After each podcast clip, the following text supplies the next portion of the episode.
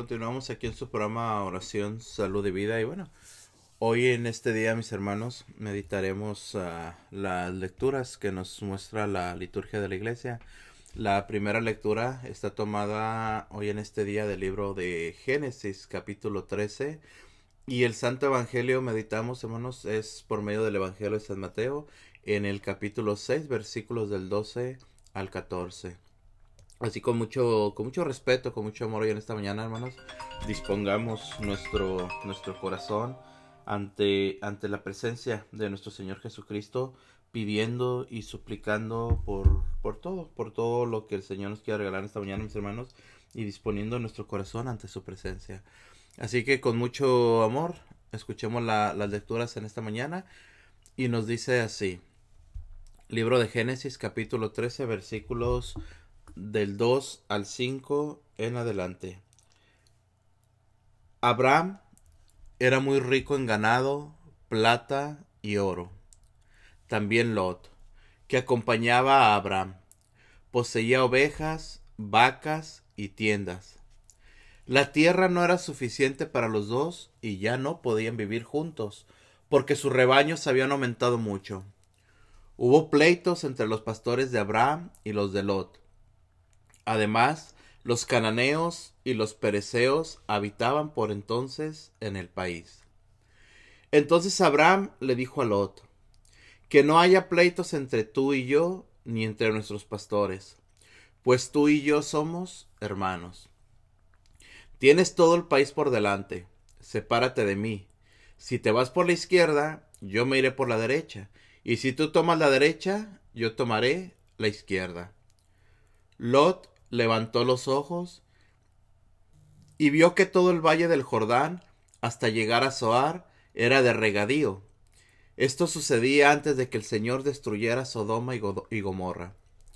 Era como el paraíso o como la región fértil de Egipto. Entonces Lot escogió el valle del Jordán y se trasladó al oriente, y así se apartaron el uno del otro.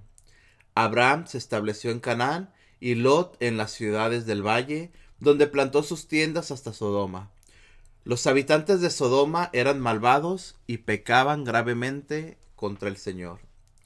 Después de que Lot se separó, el Señor le dijo a Abraham, Alza tus ojos, y desde el lugar en donde estás mira hacia el norte y hacia el sur, hacia el oriente y hacia el poniente. Pues bien, Toda la tierra que ves te la voy a dar a ti y a tus descendientes para siempre. Voy a hacer a tu descendencia tan numerosa como el polvo de la tierra. El que pueda contar el polvo de la tierra, podrá contar a tus descendientes. Anda, recorre el país a lo largo y a lo ancho, porque te lo voy a dar a ti. Y Abraham fue a plantar sus tiendas en el encinar de Mambre, en Hebrón, y construyó, y construyó ahí un altar al Señor. Palabra de Dios. Te alabamos, Señor. Hoy en el Evangelio, mis hermanos, tomado del Evangelio de San Mateo capítulo 7, versículos del 6 en adelante, escuchemos la palabra de Dios, hermano, con mucho respeto a lo que el Señor nos habla por medio de San Mateo. En aquel tiempo Jesús dijo a sus discípulos, No den a los perros las cosas santas ni echen sus perras a los cerdos no sea que los pisoteen y después se vuelvan contra ustedes y los despedacen. Traten a los demás como quieran que ellos los traten a ustedes. En esto se resume la ley y los profetas. Entren por la puerta estrecha, porque ancha es la puerta y amplio el camino que conduce a la perdición. Y son muchos los que entran por él. Pero qué estrecha es la puerta y qué angosto es el camino que conduce a la vida, y que pocos son los que la encuentran. Palabra de Dios. Te alabamos, Señor.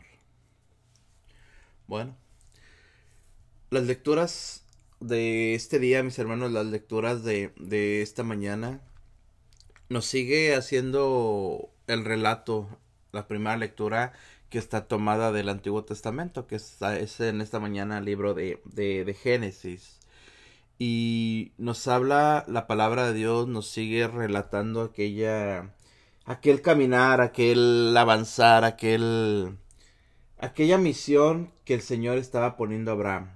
Recordemos, hermanos, el día de ayer se nos hablaba claramente de cómo, de cómo Abraham tuvo que dejar su tierra, tuvo que dejar a su parentela, tuvo que dejar su ciudad, tuvo que dejar su comodidad para poder adentrarse él en el desierto y por medio de ese desierto, por medio de despegarse de todo lo que tenía Abraham, es como Abraham encuentra la voluntad de Dios. ¿A qué somos llamados también nosotros, hermanos, a esto? A vivir una vida sin apegos. ¿Cuáles son los apegos? Pues todos lo sabemos, ¿no? Nuestros bienes materiales, nuestra, las cosas por las que hemos luchado. Muchas veces nuestros apegos son nuestros propios hijos. Muchas veces nuestros apegos es, es el, la pareja, el matrimonio. Y ojo con esto, hermano.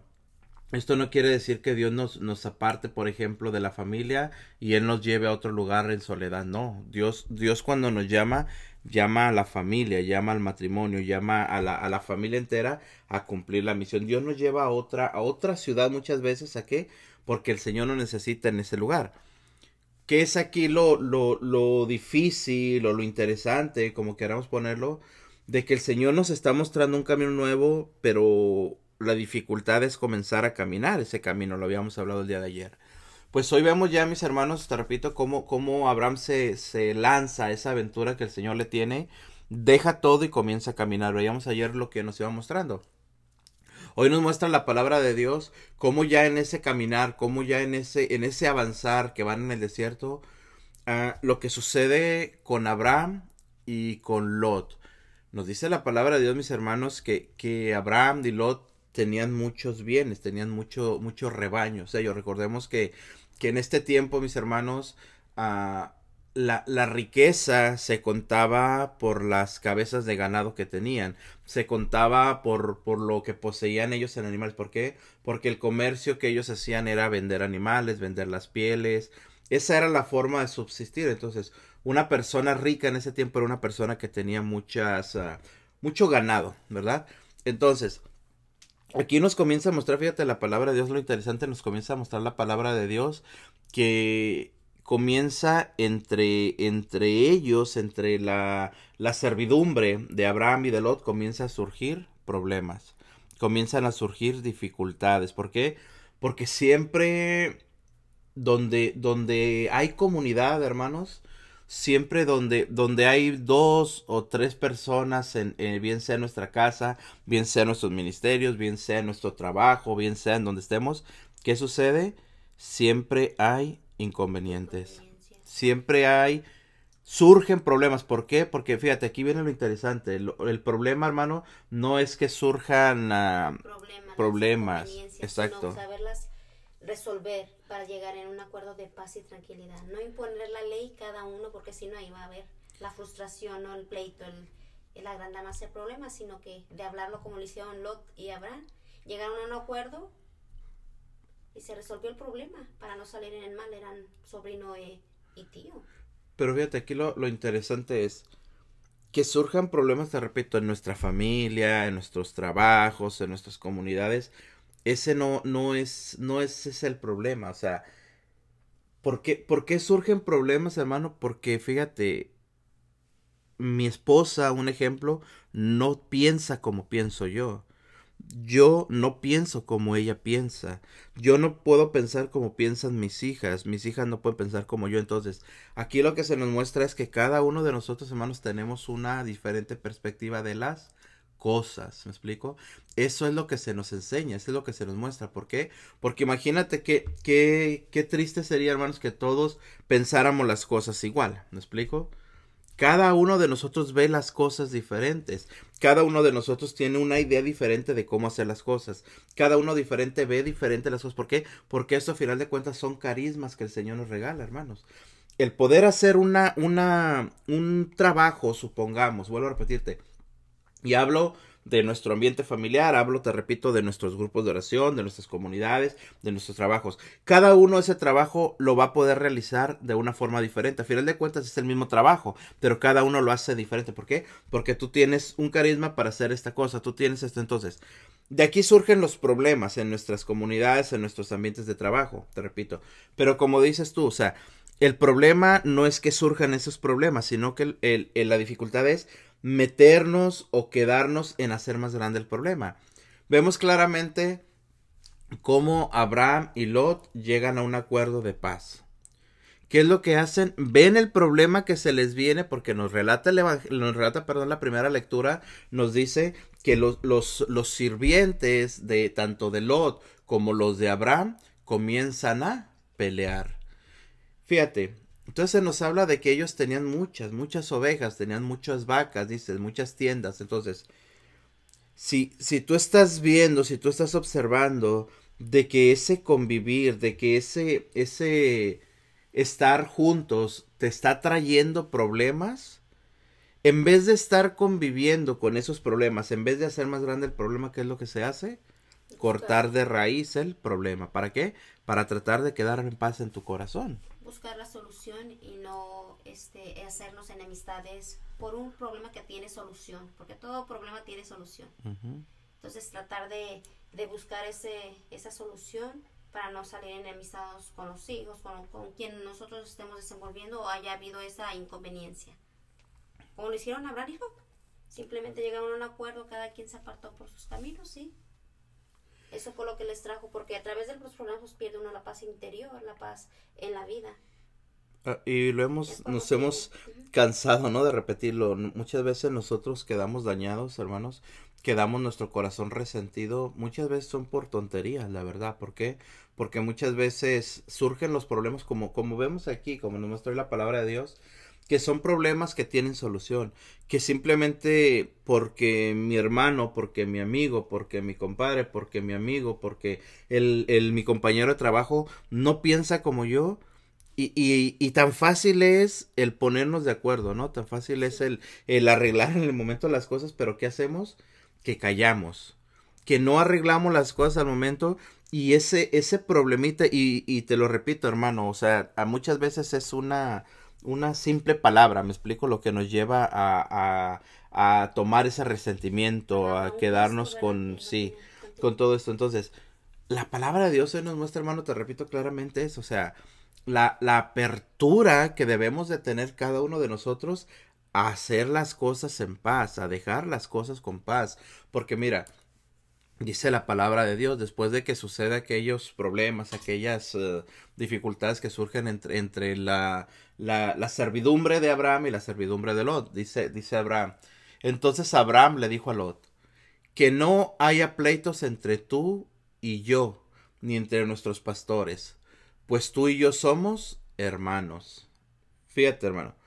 Abraham le está diciendo a Lot que no haya pleitos entre tú y yo, ni entre, nuestros pastores, pues tú y yo somos hermanos. ¿Qué, se refiere aquí Abraham con decir esta palabra de somos hermanos? Primeramente la palabra de Dios nos decía que, que Abraham era el tío de, de Lot. Ahora Abraham le dice que somos hermanos. ¿Qué sucede? que los dos claramente se ven mis hermanos, Abraham reconoce que los dos son hijos de Dios, por eso le dice somos hermanos. Entonces, nosotros debemos de darnos cuenta que somos también hijos de Dios. De Dios. Y que somos hermanos por cual. Entonces, tampoco nosotros debemos tener problemas entre nosotros, hermanos. Y vuelvo a repetirte, no, no, el problema no es que tengamos problemas, valga la redundancia, sino que el problema es no saber manejar esos problemas, no saber resolver esos problemas, no buscarle una solución práctica a nuestro problema. No basta, mis hermanos, con simplemente olvidar o tratar de olvidar lo que pasó. ¿Por qué? Porque eso se va a quedar en nuestro corazón.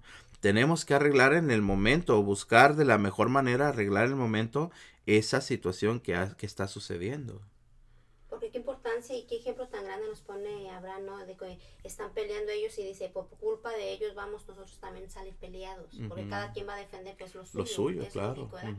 Entonces, ¿qué, ¿qué, qué, ejemplo tan grande nos da cuando llegan a ese acuerdo? Porque sabe que, que si entre ellos hay problemas, se va a dispersar por todo, por todo, por todos los los que estaban ahí conviviendo en ese mismo lugar.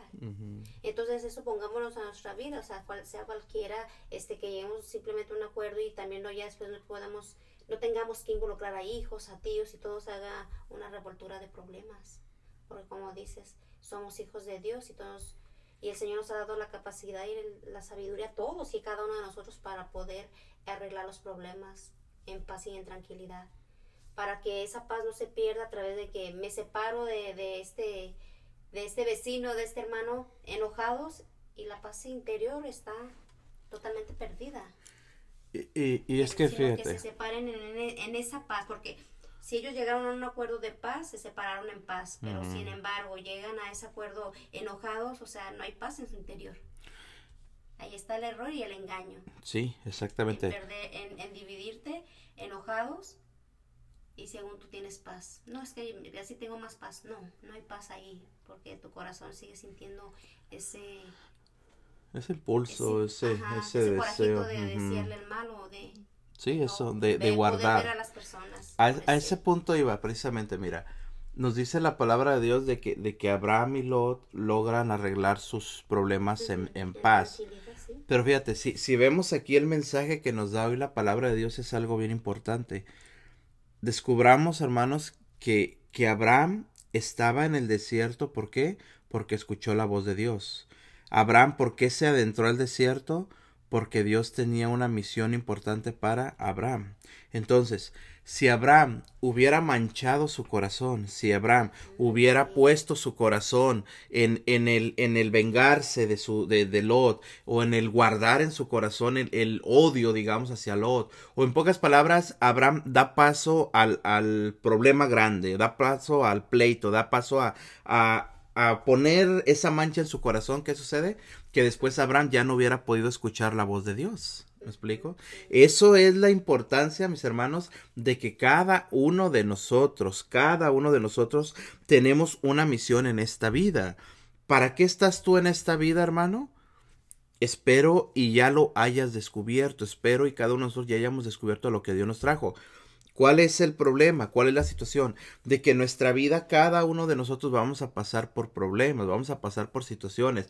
Cada uno de nosotros vamos a estar en lugares donde no nos quieren. Cada uno de nosotros vamos a pasar por lugares donde, donde tenemos que enfrentarnos a este tipo de situaciones. Háblese, te repito nuevamente, de nuestros trabajos, háblese de nuestras familias, háblese de, nuestro, de nuestros negocios. En todos lados vamos a encontrar este tipo de soluciones. ¿Cuál es la enseñanza que nos da hoy la palabra de Dios? que si nosotros guardamos en nuestro corazón ese odio, ese resentimiento de ese problema, surge un odio en nuestro corazón, después nosotros ya no va a ser tan fácil poder escuchar a Dios. ¿Por qué? Porque Dios busca un corazón libre, porque Dios busca un corazón alegre, porque Dios no quiere que nosotros nos guardemos en nuestro corazón eso, esos, eso, esas cosas que se nos presentan en el día a día, mis hermanos, que no las guardemos. ¿Por qué? Vuelvo a repetirte. Porque si yo guardo resentimiento contra mi hermano, si yo si vivo toda mi vida recordando aquella ofensa que mi esposa me hizo hace 10 años y la sigo trayendo día a día y la sigo poniendo cada vez que hay una discusión, ¿qué es lo que sucede? El que se está dañando soy yo, el que está dañando mi corazón soy yo. Y todo eso me impide a mí tener una relación con Dios. ¿Por qué? Porque Dios nos quiere libres. Dios nos quiere sanos, hermanos. Porque recordemos, ¿no? Que el Señor no acepta ofrendas cuando estás molesto con tu hermano. Que, dice el Señor en su palabra. Ve y reconcíliate. Si vas a poner tu ofrenda en el altar, ve y reconcíliate con tu hermano. Y ahí el Señor aceptará y es con lo que estás diciendo, o sea, los que tienen manchados de esa forma el corazón por estar en la intranquilidad, en, en, esa pérdida de paz, no pueden escuchar a Dios, porque están pensando más en el problema, en el odio, en el coraje, que en Dios. Que en Dios, sí. Es, es que si, si, si el odio, hermanos, si el coraje, si el resentimiento llena nuestro corazón, ya no va a haber lugar para Dios. Así de sencillo. Nosotros le damos pues prioridad a otros dioses que son corajes y todo y que nos están manejando a nosotros mismos. Exacto. Entonces, e, esto, esto es bien interesante, mis hermanos. Démonos cuenta de algo. El Dios que nosotros tenemos, el único Dios, ese Dios poderoso, ese Dios fuerte, ese Dios que creó el cielo y la tierra, que creó el universo, que te creó a ti mismo, es ese Dios, hermano, que todo lo puede, hay algo que Él no puede hacer y es entrar en tu corazón si tú no se lo permites. No porque no lo pueda Él, sino porque Él te respeta. Entonces, vuelvo a repetirte, cuando nuestro corazón está lleno de amargura, de resentimiento, de no, de no poder nosotros dar paso a la, a la sanidad, Hablo de sanidad cuando, cuando no guardamos en nuestro corazón todas esas cosas. Entonces, Dios no puede entrar en nosotros. Es por eso que la palabra de Dios, te repito, hoy nos muestra cómo, cómo Abraham en ese momento, sabemos, movido por Dios, qué es lo que hace, sabe resolver esa situación, sabe arreglar ese problema. ¿Y, para qué? Mira, lo vemos aquí mismo en la palabra de Dios. Fíjate lo que nos, nos habla la, la, lectura, mis hermanos. Después de que Lot se separó, está hablando después de que, de que Abraham sana, digamos, esos problemas. Dice, la solución para el problema. Dice, después de que Lot se separó, el Señor le dijo a Abraham, ojo con esto, ya está hablando nuevamente Dios a Abraham. Ahora, aquí hago un paréntesis. Si Abraham tuviera su corazón lleno de resentimiento hacia Lot, no hubiera podido escuchar la voz de Dios. Fíjate. Entonces dice. Importante, ¿verdad? Bien, bien lo dice Jesús en las bienaventuranzas. Limpio los, los limpios bienaventurados de Dios, escucharán a Dios. sí, es que es que esa es la, la, la alegría del Señor. Entonces fíjate, el Señor le dijo a Abraham, Alza tus ojos y desde el lugar en donde estás mira hacia el norte y el sur, hacia el oriente y poniente.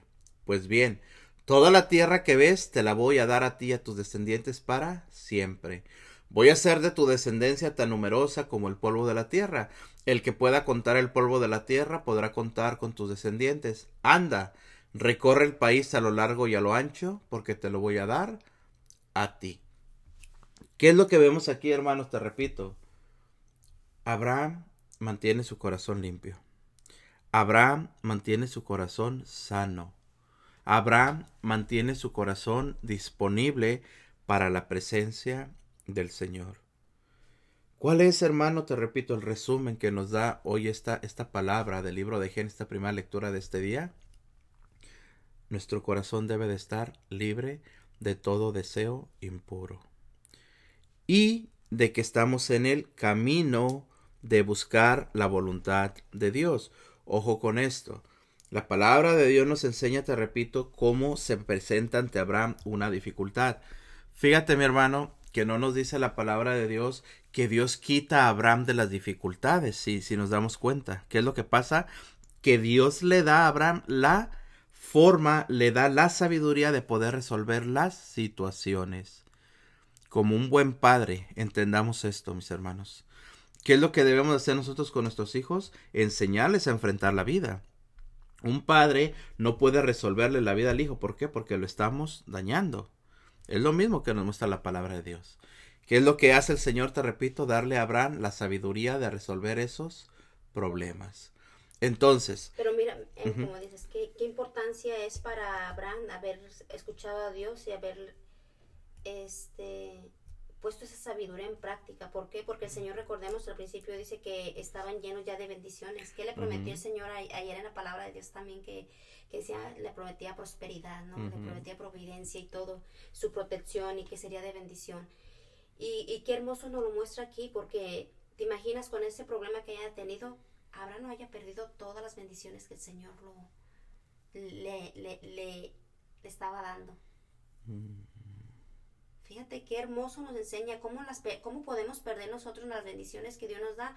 Porque, como dices tú, cuando manchamos nuestro corazón, cuando dejamos de escuchar a Dios a través de sus dolores, de esas heridas, echamos eh, a un lado la gracia de Dios.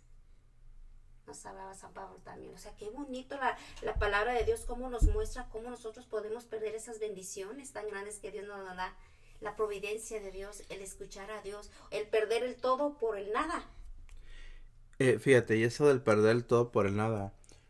¿Cómo, ¿Cómo somos nosotros en nuestra humanidad que hacemos todo lo contrario, no? O sea, por, por, te repito, recordemos las palabras del Evangelio el día de ayer que eran muy duras también. ¿Qué nos decía el Evangelio el día de ayer? No estés juzgando a tu hermano. Quítate la paja, la viga que hay en tu ojo para que puedas ver al hermano. ¿Cuántas veces nosotros, hermanos, perdemos nuestra paz, perdemos nuestra alegría, perdemos nuestra, nuestra relación con Dios? ¿Por qué? Por estar viendo a mi hermano, por estar viendo lo que el hermano hace, por estar viendo lo que, lo que mi hermano habla. Una persona, hermano, una persona que verdaderamente quiere buscar de Dios, debe, debe de caminar en fe, debe de caminar en alegría. Hay una frase que nos dice claramente, la santidad consiste en estar siempre alegres. De San Francisco de Sales. San Francisco de Sales, exactamente. Entonces, la santidad consiste en estar siempre alegres. Entonces, el que busca a Dios busca la alegría. ¿Por qué? Porque si yo soy alegre en lo que realizo, si yo encuentro alegría en lo que realizo, ahí es donde va, va a estar la, la santidad, buscar la santidad. Entonces, si mi espiritualidad, volvemos a lo mismo, no, si mi espiritualidad o la espiritualidad que yo busco tener o la espiritualidad que yo quiero tener me lleva a mí a estar mal con los demás, algo estoy fallando. Si la espiritualidad que yo tengo me lleva a mí a perder la tranquilidad, algo estoy fallando. ¿Por qué? Porque soy yo el que fallo. No es Dios el que falla, ni es el buscar mi santidad. No, yo estoy haciendo algo mal. ¿Por qué? Porque si esta frase es clara y nos dice San Francisco de Sales, la santidad consiste en estar siempre alegres, te repito, lo que yo haga, el servicio que yo haga, me va a dar a mí alegría. El, asistir a la Santa Eucaristía me va a dar a mi alegría. El, el, servir a Dios me va a dar a mi alegría. El vivir con mi esposa, mi matrimonio me va a dar a mi alegría. El tener mis hijos me va a dar a mi alegría. La enfermedad que me llega me va a dar alegría. Y esto es, esto es duro, ¿no? La enfermedad que me llega me va a dar alegría. El tener un trabajo estable me va a dar alegría. Perder ese trabajo no me va a robar la alegría. El, el caerme en mi vida espiritual me va a dar alegría, ojo con esto. Aquí es un poquito complicado, ¿no? Si me caigo, en pocas palabras, si peco, tengo que tener yo alegría. ¿Por qué? De saber que me caí, que fallé, pero la alegría está en saber que el Señor está con sus manos extendidas levantándome para regresarme al buen camino. Fíjate, hermano, entonces, ¿cómo, se nos muestra claramente esto que tú nos dices? La alegría del Señor. Por eso, mira, la palabra de Dios hoy en el Evangelio de San Mateo capítulo 7 nos dice el Señor igualmente, son palabras duras, igual que el día de ayer. ¿Qué nos dice el Evangelio de esta mañana? En aquel tiempo Jesús dijo a sus discípulos, no den a los perros las, cosas santas. Vuelvo a repetir, no den a los perros las cosas santas, ni echen sus perlas a los cerdos, no sea que las pisoteen y después se vuelvan contra ustedes y las y los despedacen. Qué palabras tan fuertes nos dice Jesús, ¿no? Qué palabras tan duras nos dice. No den a los perros las cosas santas, ni echen sus perlas a los cerdos. ¿A dónde nos lleva, mis hermanos, estas palabras de Jesucristo, estas palabras de nuestro Señor? A buscar la sabiduría. ¿Por qué? Vuelvo a repetirte, hermano. Para todo hay tiempo en esta vida. Para todo hay momento. Muchas veces queremos utilizar a Dios o queremos utilizar la palabra de Dios, mis hermanos, para querer nosotros cambiar a los demás. ¿Y qué sucede cuando de mí sale una palabra para mi hermano para quererlo convencer, para quererlo cambiar, para quererlo convertir, por así decirlo? Esas palabras solamente están siendo muchas veces signo de problema están siendo signo de contradicción. ¿Por qué? Porque salen de ti, hermano, salen de tu mente, salen de tu boca, pero no salen de tu corazón. ¿Por qué? Porque claramente lo vemos, hermanos. Solamente una palabra, escúchame, una palabra que salga de nuestra boca dirigida por Dios, esa palabra va a tener eco en los demás. Esa palabra va a tener resonancia en los demás, bien sea para sanar, bien sea para convertir, bien sea para que busquen al Señor los demás. Pero si yo doy de mí, si yo hablo por mí, si yo busco, te repito, hermano mío, el que los demás escuchen lo que tienen que escuchar de mí, esas palabras no van a tener eco. Por eso la palabra de Dios se nos dice claramente, no den a los perros las cosas santas, ni echen sus perlas a los cerdos, no sea que las pisoteen y después se vuelvan contra ustedes y los despedacen. En este versículo, mis hermanos, vemos algo, algo bien importante. ¿Por qué? Porque muchas veces, hermano, nos, nos, ponemos nosotros y nos hacemos problema con nosotros mismos. ¿Por qué? Por lo que está sucediendo dentro de la iglesia. ¿Por qué? Porque muchas veces, hermano, no reconocemos la, la Eucaristía, no, no, no sabemos nosotros entender el misterio tan grande que sucede cada vez que el sacerdote celebra la misa cada vez que se consagra la Eucaristía. ¿Por qué? Porque ahí está Jesús, ahí está, hermano mío, la presencia de, real de nuestro Señor Jesucristo. ¿Qué es lo que sucede? Que muchos no saben reconocer verdaderamente la presencia de nuestro Señor Jesucristo. Es ahí, mis hermanos, donde, donde nosotros debemos de darnos cuenta lo que el Señor nos está dando, lo que el Señor nos está regalando, su presencia. Entonces, si nosotros no sabemos entenderla, si nosotros no sabemos aceptar la presencia real de Jesucristo ahí, es ahí donde se, se hace válido, mis hermanos, este versículo. No den a los perros las cosas santas, ni echen sus perlas a los cerdos.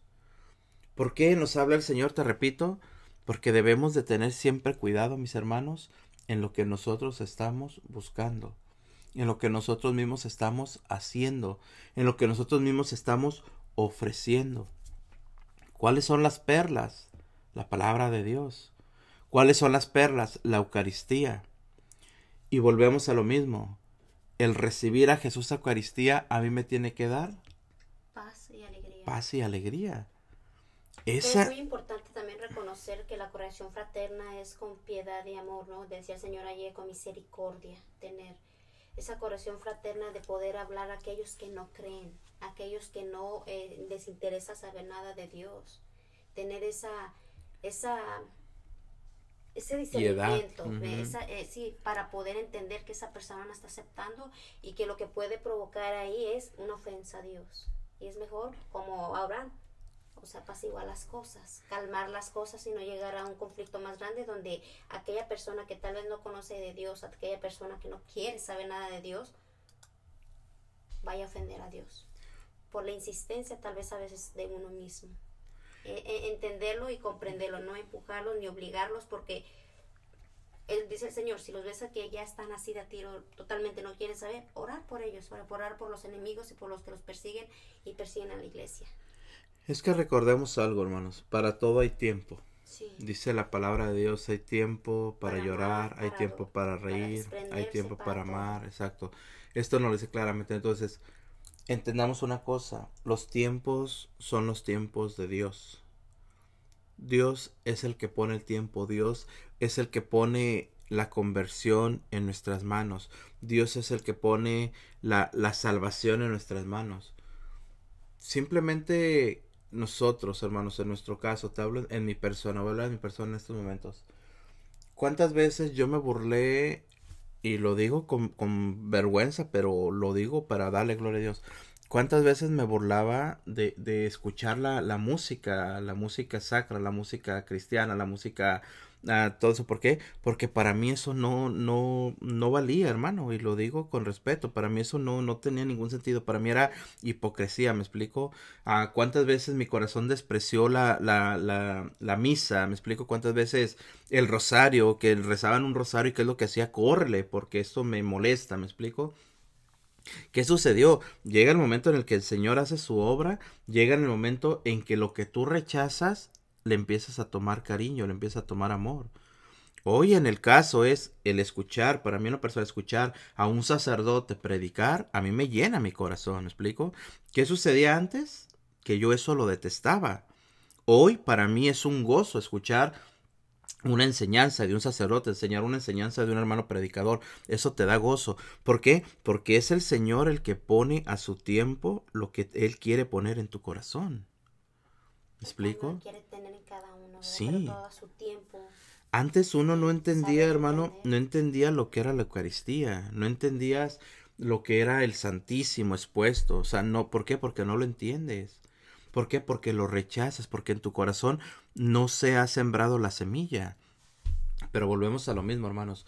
Si, si, si yo quiero que los demás conozcan lo que yo he conocido, ¿qué es lo que me da mi alegría? Vuelvo a repetirte, el escuchar a un predicador, escuchar a un sacerdote una enseñanza, a mí me da alegría. El, el ver a Jesús en la Eucaristía te da paz, te da alegría. El recibir a Jesús, el, el rosario, la oración, todo esto en este momento me llena de alegría. Pero ¿qué sucede si esto que a mí me da alegría, esto que a mí me da gozo, yo quiero imponérselo, escucha, imponérselo a mis hermanos, imponérselo a mis amigos, imponérselo a mis compañeros de trabajo. Pero es una imposición. no es predicarles, no es mostrarles la alegría que a mí me da eso. Es simplemente imponértelo. ¿Por qué? Porque como tú vives, vives mal. Como tú actúas, estás mal. Tú tienes que hacer lo que yo hago, tú tienes que recibir lo que yo recibo. Estamos imponiendo. Y eso, hermano, precisamente es, como nos dice la palabra de Dios, aventar las cosas santas, aventar las perlas. No, hermano. Lo que tú recibiste, lo que tú estás conociendo, lo que tú has recibido, tienes que demostrarlo con la alegría con el gozo. ¿Por qué? Porque cuando tú demuestras o yo demuestro, pongámonos en, persona, en lo personal, cuando yo logro demostrar ese gozo que me da a mí el Señor con lo sagrado, los demás van a querer venir, hermano mío, a, a recibir también ese gozo. ¿Me explico? Pero vuelvo a repetirte, si todo, todo, toda mi espiritualidad, hermano, yo la baso o la quiero basar en imponer a los demás, estoy perdiendo mi tiempo, hermano, de verdad. ¿Por qué? Porque ni me estoy llenando yo, ni estoy buscando la verdadera misión que el Señor me ha puesto, ni siquiera estoy demostrándole a los demás a nuestro Señor Jesucristo. Por eso la palabra de Dios nos dice claramente, mis hermanos, traten a los demás como ellos los, como quieres que ellos los traten a ustedes. En esto, ojo con esto, en esto se resume la ley y los profetas. Ahí está, en esto se resume la ley y los profetas. Hay gente tan apegada a la ley, mis hermanos, que muchas veces ya no quieren ir a la iglesia por lo que está sucediendo. Ya no quieren asistir a la Santa Eucaristía por lo que está sucediendo. Ya no quieren ir a misa porque el sacerdote. Ya no quieren ir a misa porque lo que pasa. Ya no quieren ir a misa por el coro. Ya no quieren ir a misa por el que lee. Ya no quieren ir a misa por, por los ministros de Eucaristía. Ya no quieren ir a misa por esto. Hermano, nosotros, vuelvo a repetirte, debemos ir a la Santa Eucaristía con alegría. Jesús, escúchame esto, hermano, Jesús no deja de ser Jesús, Jesús no deja de ser Dios porque el sacerdote sea un buen predicador o sea un mal predicador, porque el sacerdote incluso, hermano, que esté teniendo su ministerio en pecado. ¿Me explico? Eso es el mismo sacerdote debe de buscar su santidad mediante lo que él está haciendo. Si un sacerdote, te repito, hermano mío, está no está dando buen testimonio, Jesús no deja de ser Jesús a la hora de consagrar. Jesús es el mismo, mi hermano. Jesús no pierde, no, no, no baja la, la, la divinidad de Jesús solamente porque el sacerdote no dé buen testimonio. Jesús no baja ni pierde su divinidad cuando tú recibes a Jesús de las manos de un ministro de Eucaristía, hermano.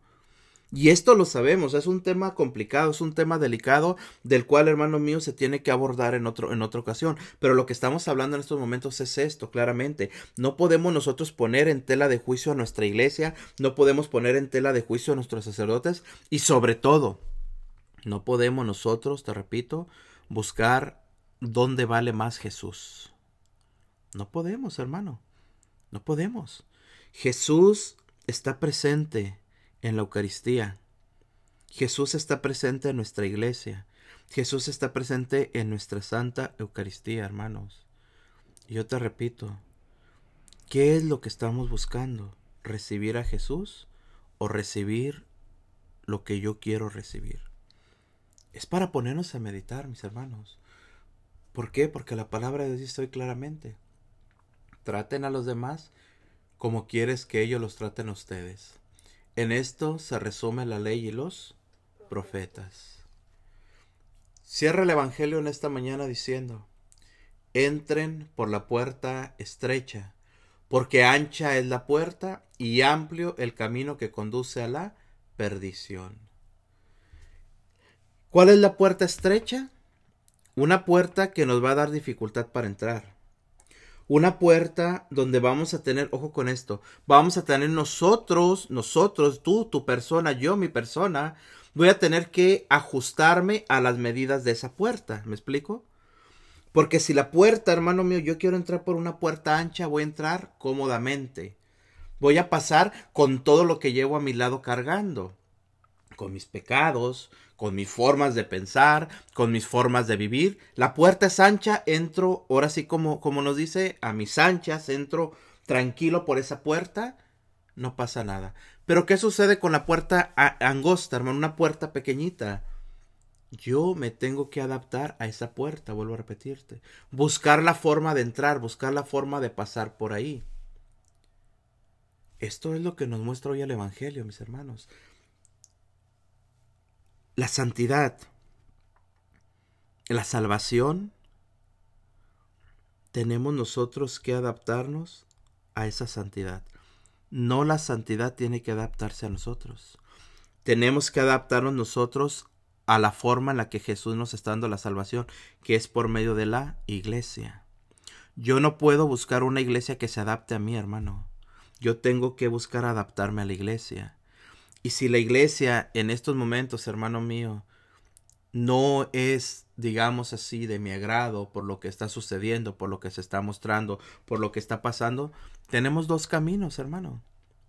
Irnos de la iglesia Pasar por la puerta ancha. Exacto. Paso por la puerta ancha. ¿Por qué? Porque me voy y busco una iglesia que se acomode a mis necesidades. Una iglesia donde yo me sienta bien. Una iglesia donde yo me sienta bonito. Una iglesia donde vaya y me siente cómodamente en esa puerta ancha y sentadito y veo las cosas que a mí me agradan. Punto. Felicidad para todos. No pasa nada. Pero ¿qué estoy haciendo? Dejar la verdadera iglesia, hermano mío, que Cristo nos dejó. Dejar una iglesia santa, católica y apostólica que nos dejó nuestro Señor Jesucristo. ¿Por qué? Porque ahí, hermano mío, ahí donde hay error, ahí donde, donde se está fallando, ahí donde las cosas no están como a mí, como yo las quiero, como, como yo las busco, aún ahí está Jesucristo.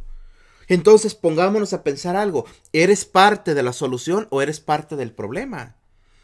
Si quieres ser parte del problema, te repito, ve y busca donde te sientas cómodo, hermano, no pasa nada. El Señor te da la libertad de hacerlo.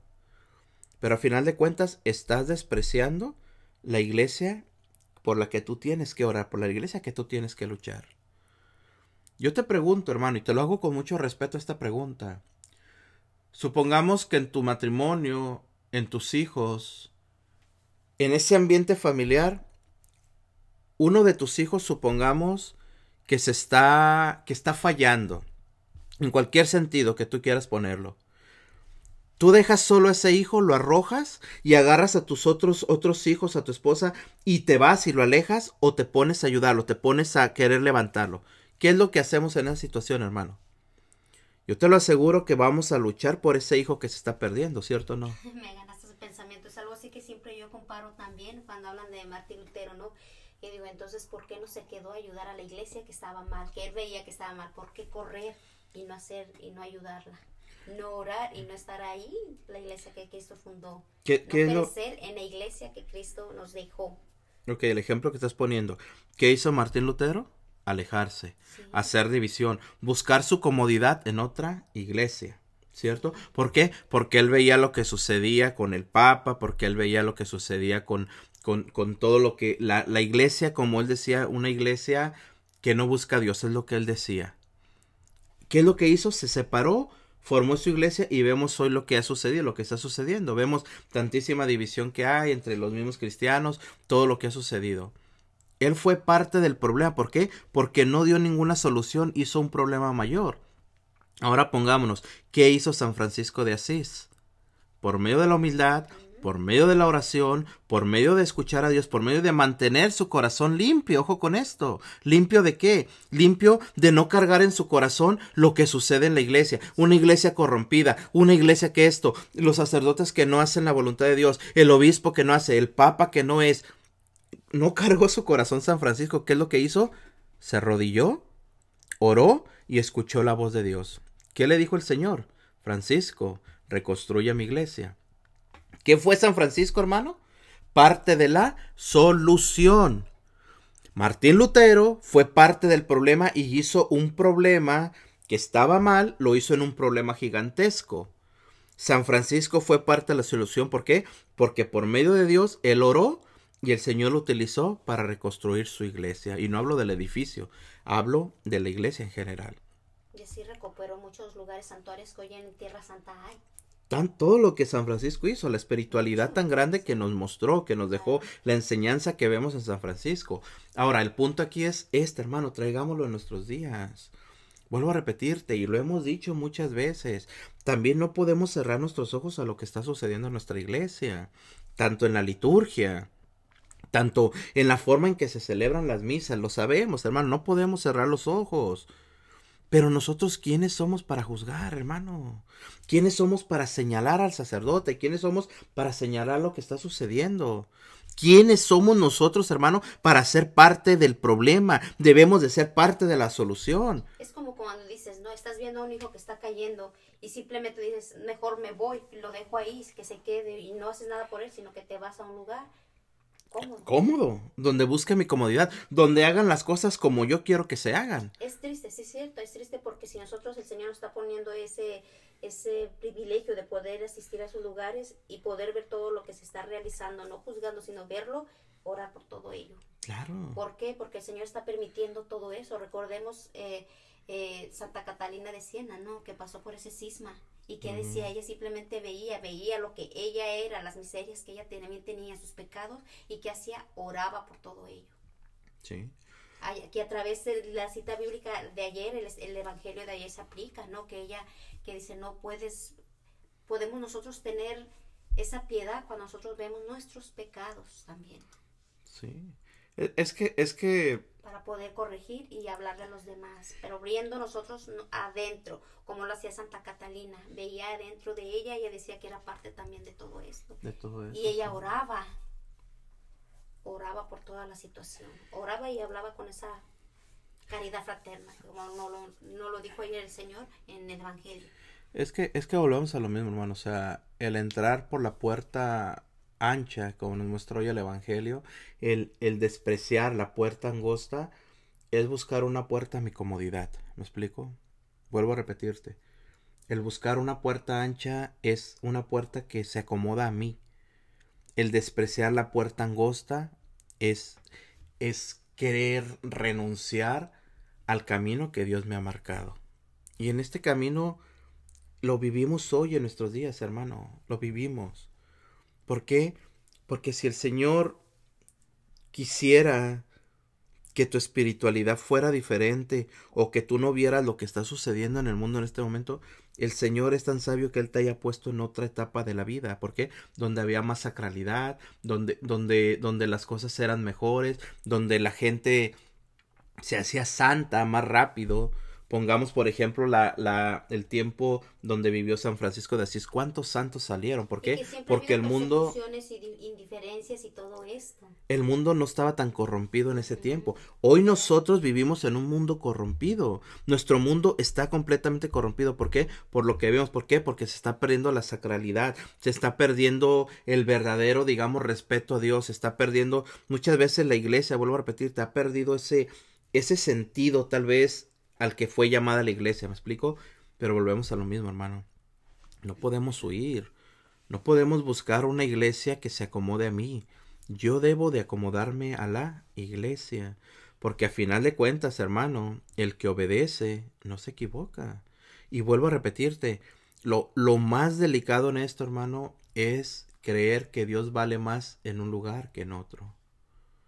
Creer que Jesús solamente vale en las manos de un sacerdote y que en el otro no vale. No estamos despreciando al sacerdote, hermano, estamos despreciando a Jesucristo. Es ahí el problema que corremos.